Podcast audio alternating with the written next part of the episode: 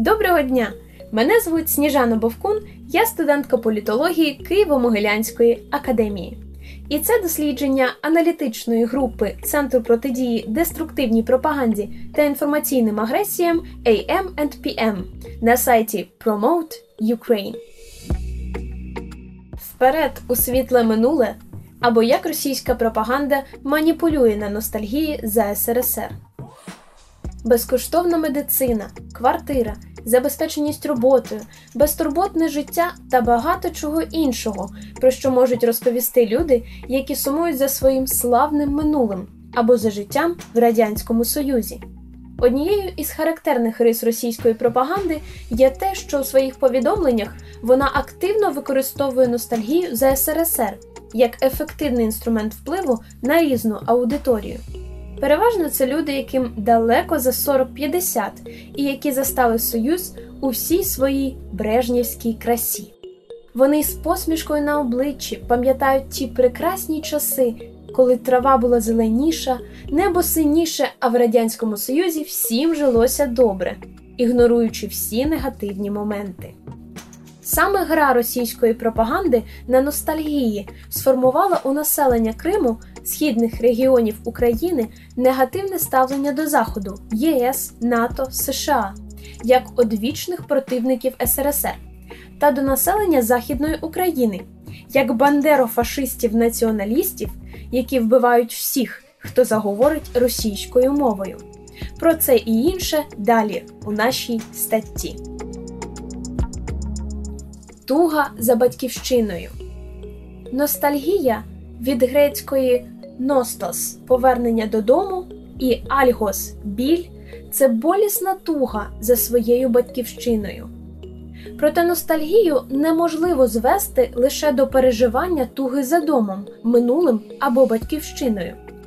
Існує як мінімум сім інтерпретацій ностальгії. Найширшими є два розуміння ностальгії – бажання повернути попереднє становище і спроба одомашнити чужу навколишню дійсність.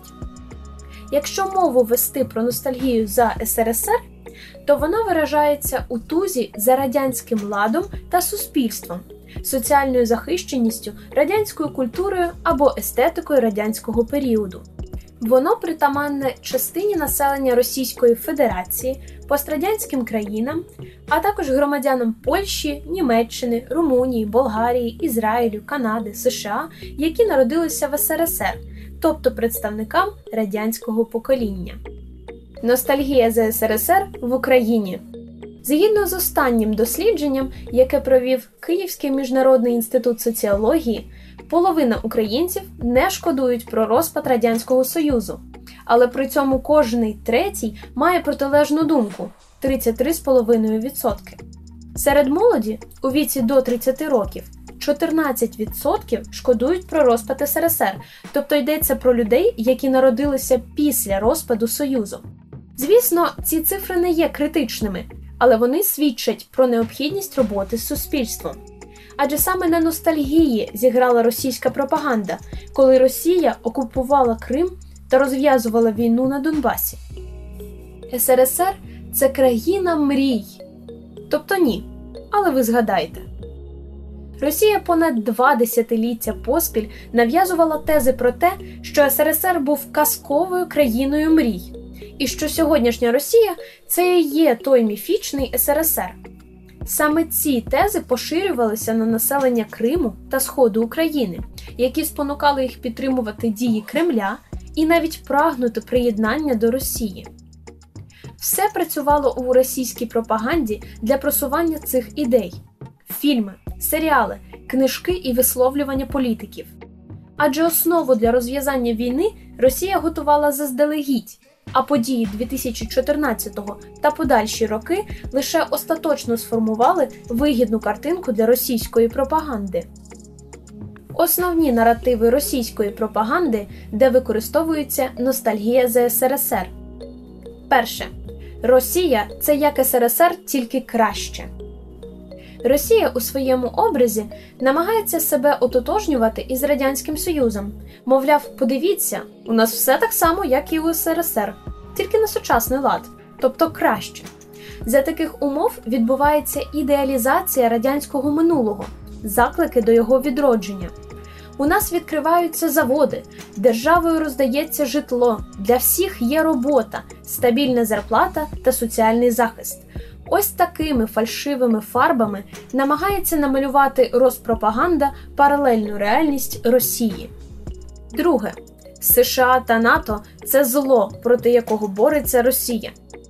У своєму віртуальному світі Росія продовжує протистояти НАТО і США, як у часи Холодної війни це робив ес ер ес ер. Ці вороги демонізуються і на них навішуються різні ярлики. Адже всюди Росії вважаються глобальні змови жидомасонів, бандерівців зі Львову, які тільки і мріють завоювати Росію. Відповідно до цього з'являється інший наратив про те, що США руками українців воює проти Росії. Третє. Росія перемогла нацизм і фашизм. Одним із ключових наративів російської пропаганди є наратив про велику перемогу Росії у Другій світовій війні. Цей наратив використовує архетип помсти та жертовності, працюючи на емоційну складову, адже в його основі лежить образ фашизму як символу зла і перемоги як тріумфу добра. І навіть зараз ці ідеї продовжують існувати в живій радянській ідентичності. Це дає можливість російській пропаганді ототожнювати Росію із ес ер ес ер, а її ворогів із фашистами. Георгіївська стрічка – елемент ес ер ес ер, українці – бандерофашисти, європейці-посібники – фашистів тощо. І саме війну на Донбасі спеціально переведено в емоційну площину задля досягнення потрібного емоційного стану населення. Четверте. Росія, Білорусь та Україна – братські народи. Міф, який був створений в Радянському Союзі, про те, що нібито Росія, Білорусь, Україна є одним народом. З геополітичної перспективи Росія говорить про себе як про центр всього слов'янського світу і для своєї аудиторії просуває слов'янську та євразійську ідентичність. Відповідно до цього з'являється міф про «русський мір», який є середовищем російської ментальності та мови. Це вилилось у те, що українське суспільство довго не вірило у те, що братська Росія може розпочати проти неї війну. Це було неприпустимо із розряду фантастики. П'яте. У Росії гідне і заможне життя. Головним чином мова йде про те, що в Росії високі і стабільні зарплати і пенсії, а це, в свою чергу, повага до людей, їхній соціальний захист, все як в ес ер ес ер. Наявність власних ресурсів, що означає незалежність від зовнішніх поставок на противагу Україні, стабільна економіка, високий соціальний захист населення – все має прямо асоціюватись із ес ер ес ер. Саме під час окупації Криму та Донбасу активно використовувалися дані порівняння для виправдання власної агресії щодо України в очах населення окупованих територій. Шосте. Культ особистості. Сталін, Путін. Що об'єднує ці два прізвища?